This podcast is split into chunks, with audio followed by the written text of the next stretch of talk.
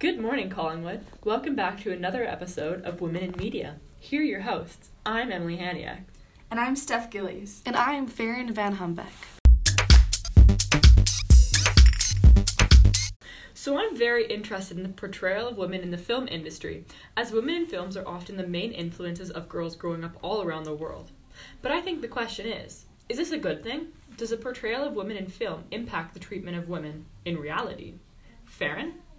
As a female who has been acting since I was five years old, I have grown up with expectations and opinions on how I should look, how much I should weigh, even having to write it down on my resume, how I should carry myself, and how I should present my image.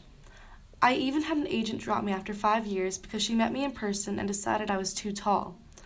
This has caused my self confidence to be very low because I am constantly being judged, sometimes by people who don't even know me. Therefore, I think that the expectations to look a certain way have affected the people who are casted for roles, as well as audiences, um, as, as well as what audiences want their protagonists to look to look like. I also think that what females look like in films creates a norm for what people in society should look like. I definitely agree with you, Farryn, that the media has often perpetuated many stereotypes and portrayed women negatively in the past. However, in recent years, our society has become very aware of this and has worked to focus on empowering all women. Since movies have started portraying women with more power and respect, that has changed the way that others view them. People are beginning to look up to many women and treat them more equally. Movies cast women in new roles such as superheroes and CEOs and offer new visions of what women can do and be. They bring us sublime female characters who surmount degrading stereotypes, and this changes the viewer's perspective and impacts the way that they treat women. Even though Hollywood says that they're trying to be more inclusive, I find the pressures to look my best are undeniable. When I look at young actresses who are most successful now, they're all very, very, very, very skinny, like Saoirse Ronan, Emma Watson, Kiernan Shipka, and all the Riverdale girls. I would like to say that the very popular movie industry only portrays a very streamlined Western type of beauty that only compliments very few people. I would say that the most harmful part of this is the lack of individuality and need for conformity that this message perpetuates. Because most movie actresses are thin with more desirable Western facial features, it really impacts the self confidence of people who don't share those same features.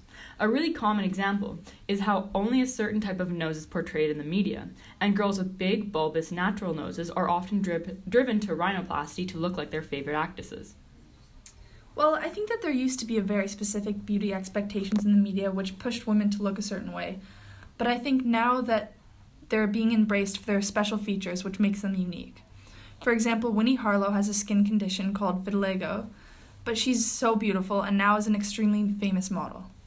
As a society, we're beginning to include all types of body shapes and races in the media, and industries focus to transcend stereotypes and discrimination.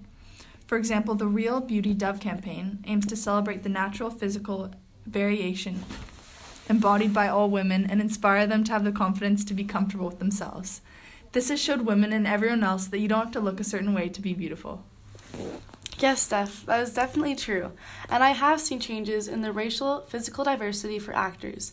My cousin, Nesta Cooper, started acting when she was in her teens, but she didn't book anything until 2013 when she was 20. Nesta is half white and half Jamaican. In recent years, since her breakthrough, she's become very successful, and she now has been in 27 um, television shows and movies, including being a lead in two television series, proving that media is, is being more inclusive. So, Emilie, after all you've heard, do you think that women are degraded or empowered in film and TV? And how do you think this affects how others treat or view women? To conclude, I think that a bit of both happens in the media. Especially in recent times, there has been more of an effort to make television and movies more empowering to women. For example, the new version of Little Women shows the life of women who seek their, to live their own lives. That affects the way we treat women because if they are seen with respect in the media, oftentimes this respect transfers into reality. This respect allows for women to be seen as powerful and influential in this day and age. That being said, there is still prevalent degradation of women all around, and I don't think that will change. That concludes another episode of Women in Media. Thanks for tuning in.